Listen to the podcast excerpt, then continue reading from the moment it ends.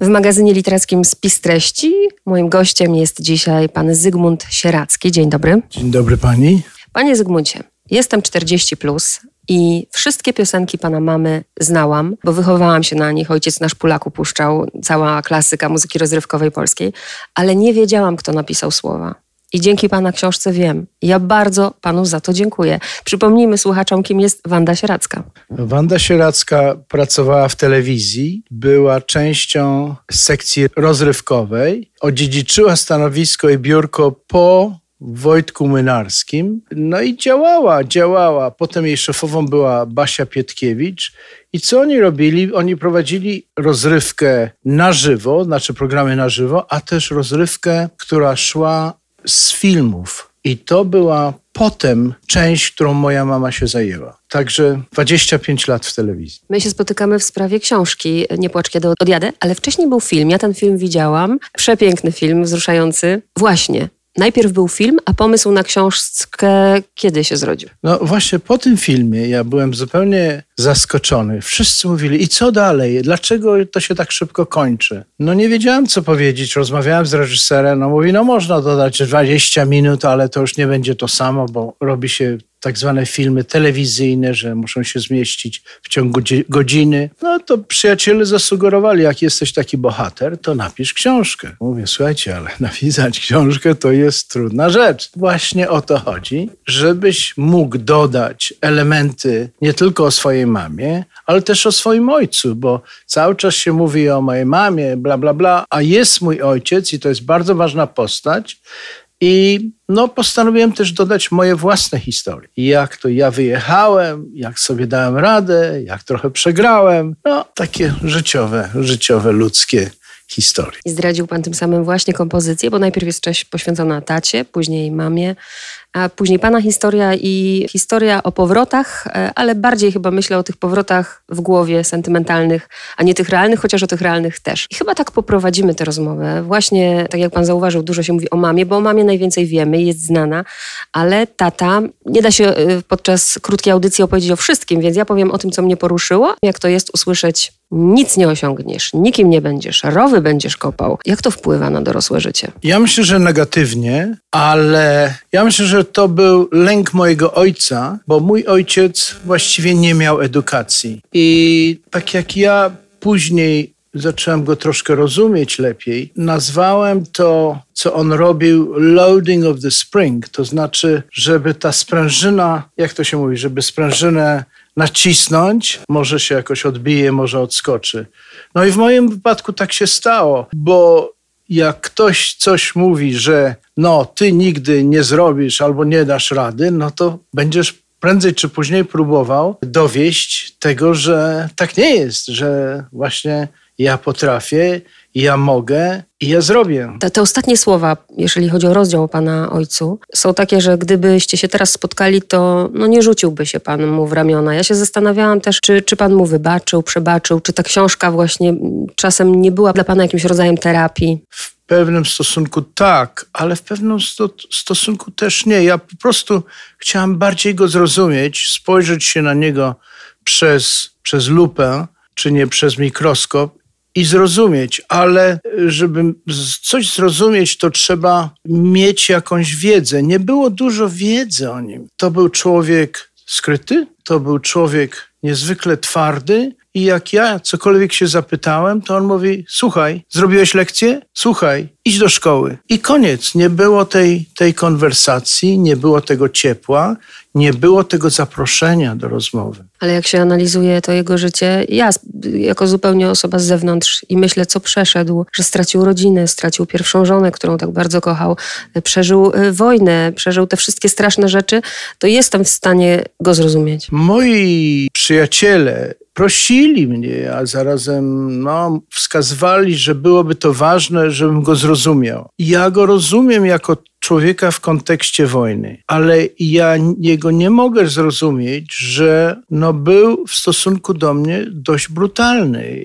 Ja nie mogę tego zrozumieć, mimo że, że są podstawy do zrozumienia ale ja własne emocje, no niestety nie mogę skierować w kierunku wybaczenia jemu. Czy jest jakieś takie, mm, bo na pewno ma pan dużo staty, chociażby tak mi się wydaje, jak czytałam dalej historię życia, właśnie tę walkę o przetrwanie, że trzeba sobie dać radę, to jest duży kapitał, a takie też jakieś z dzieciństwa dobre wspomnienie związane z tatą. No, zabierał mnie do zoo, zabierał mnie do parku łazienkowskiego. Co jeszcze? Pojechaliśmy do Zakopanego. Od, pamiętam, że na przykład jak były konkretne rzeczy, to był dobry w tym. Kupił mi rower, to bardzo ważne dla mnie było.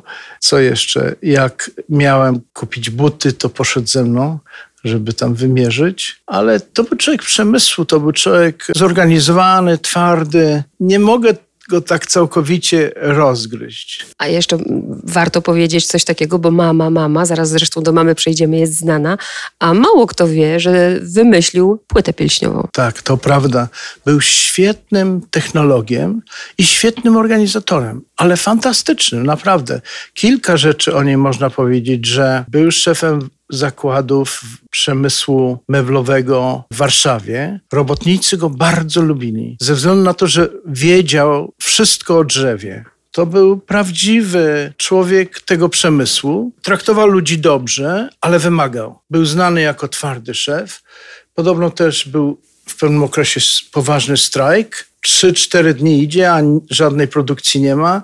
No i ojciec postanowił się spotkać z ludźmi ze związków zawodowych. Poszli na wódkę, o piątej rano strajk był przerwany. Także potrafił dotrzeć do ludzi, potrafił przekonać. Z jednej strony twardy, radzący sobie w życiu, z drugiej, co mnie tak zaskoczyło, bo historia poznania pana mamy, gdzie ona przychodzi prawda, do hotelu Polonia, mówi, ja chcę tu mieszkać, e, wywiązuje się rozmowa, że ona maluje, to proszę namalować mój portret, tak się zaczyna, ale dlaczego mówię, że z jednej strony twardy, a z drugiej bardzo tolerancyjny, bo pana mama nie była łatwa jako żona w życiu codziennym. No na pewno. Na początku myślałem, jak moja mama mogła wy wybrać takiego pana. Teraz później to ja mówię, jak ten pan mógł wytrzymać z moją mamą? Także ja myślę, że oni się dobrali. To były dwie bardzo silne osobowości. Jedna próbowała kontrolować drugą, a potem jak ojciec zachorował, no to matka pięknie się nim za, e, zaopiekowała. Pięknie.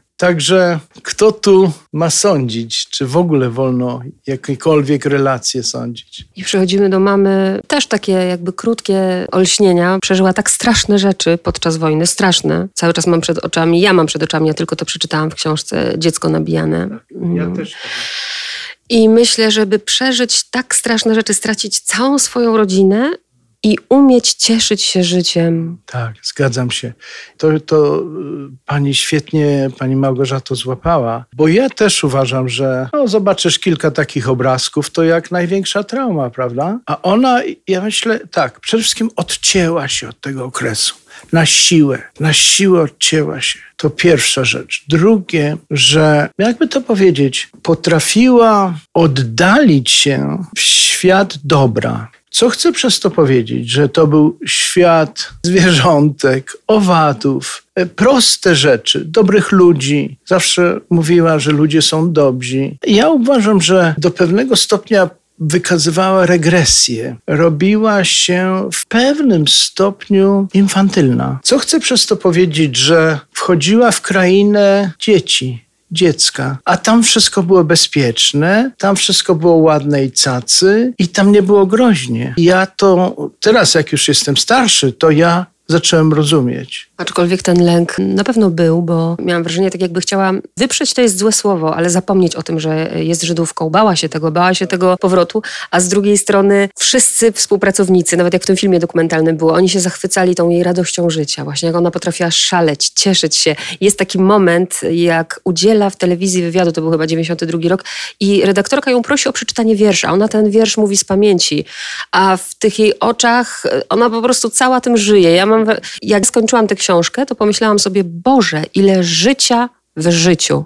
Tak sobie pomyślałam o pana mamie. Ile życia w życiu. No i piękny moment umierania również. No właśnie, są różne sposoby umierania, prawda? Ale mama musiała pokazać, że umrze inaczej, prawda? No przede wszystkim dostała ataku serca, wzięli ją do szpitala, a mama paliła nałogowo przez od roku 13.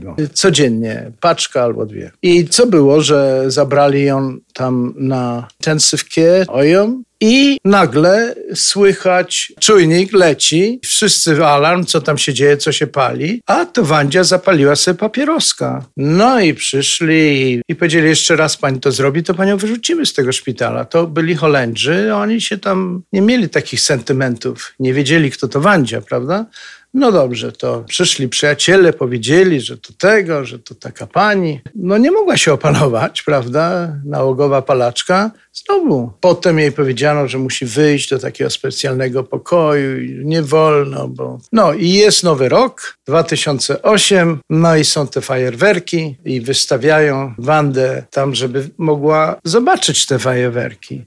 I o 12.30 dostaje drugiego ataku serca i umiera, a właśnie jej wielki przyjaciel Gienek Brzeziński mówi, że, że schodzi, schodzi ze sceny diwa w świe, świetle fajerwerków. To prawda. Taka właśnie pogodna, a te jej piosenki, mam na myśli chociażby Gdzie są kwiaty z tamtych lat, albo Ta róża jest czerwona, to co jej w duszy grało, ten cały smutek właśnie chyba tam znajdowało ujście. Ona nie pokazywała tego smutku na zewnątrz, ale w tych tekstach można bardzo go wyczuć. Tak, ma pani rację, pani Małgorzato. Ona czasami w momentach słabości pokazywała ten ból. Jak ze mną rozmawiała, często wspominała swoją mamę. Ta mama musiała być jakąś bardzo dobrą kobietą, to była dentystka. I ja, jeżeli myślę o tej mojej rodzinie, której nigdy nie poznałem, to właśnie chciałbym ją spotkać bo ona wygląda na taką miłą, dobrą, fajną i ja jej nigdy nie znałem. Też często wspominała o swojej babci, o babci Zosi. To też, też ciekawe, ale to już inny, inny typ. I w tym wszystkim jest pan. Zastanawiam się, jak to jest mieć takich rodziców, tatę bardzo surowego, wymagającego, mamę, która, ja właśnie nie wiem, jaką, czy była dla pana mamą, czy bardziej koleżanką. No, świetny punkt. Była koleżanką, była ekstrowertywna i nie potrafiła trzymać sekretów i często musiała się z kimś dzielić.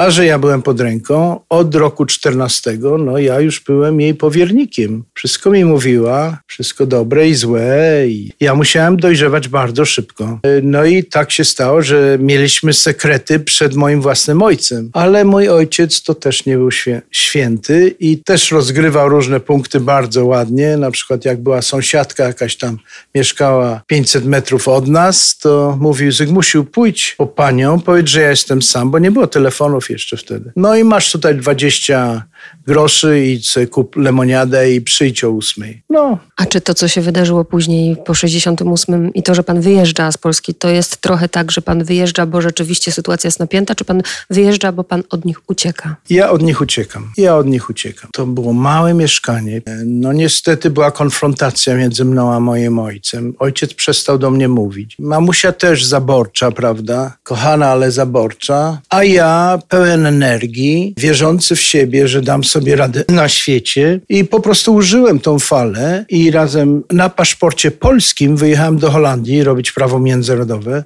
bo robiłem prawo na warszawskim już, a stamtąd po prostu pojechałem, miałem zaproszenie do Kapsztadu, gdzie skończyłem studia socjologiczno-ekonomiczne. I też oczywiście nie było łatwo, a kiedy znajduje się pan w Australii, tak czytając, w, w, ogóle jak czytałam nawet o tym studiowaniu, jak pan nie umiał języka, ja podziwiałam i był ten moment tej depresji, to też naprawdę chylę czoła, że pan o tym po prostu nie wstydził się napisać. To prawda. Myślę, że my wszyscy w życiu udajemy bohaterów, włączając mnie, ale ja nie przypuszczałem, że ta niemożliwość osiągnięcia celu, to znaczy dania sobie radę na uniwersytecie w języku angielskim spowoduje, że wpadnę w taką ciężką depresję. No po prostu nie zdawałem początkowych egzaminów, a na studiach w Warszawie na studiach prawa bardzo dobrze mi szło. A tutaj nie mogłem, nie mogłem się przebić. Jednym z powodów było to, że w Warszawie zdawało się egzaminy ustne, styl francuski, prawda, a tu styl angielski, wszystko pisemne. To znaczy trzeba było być bardziej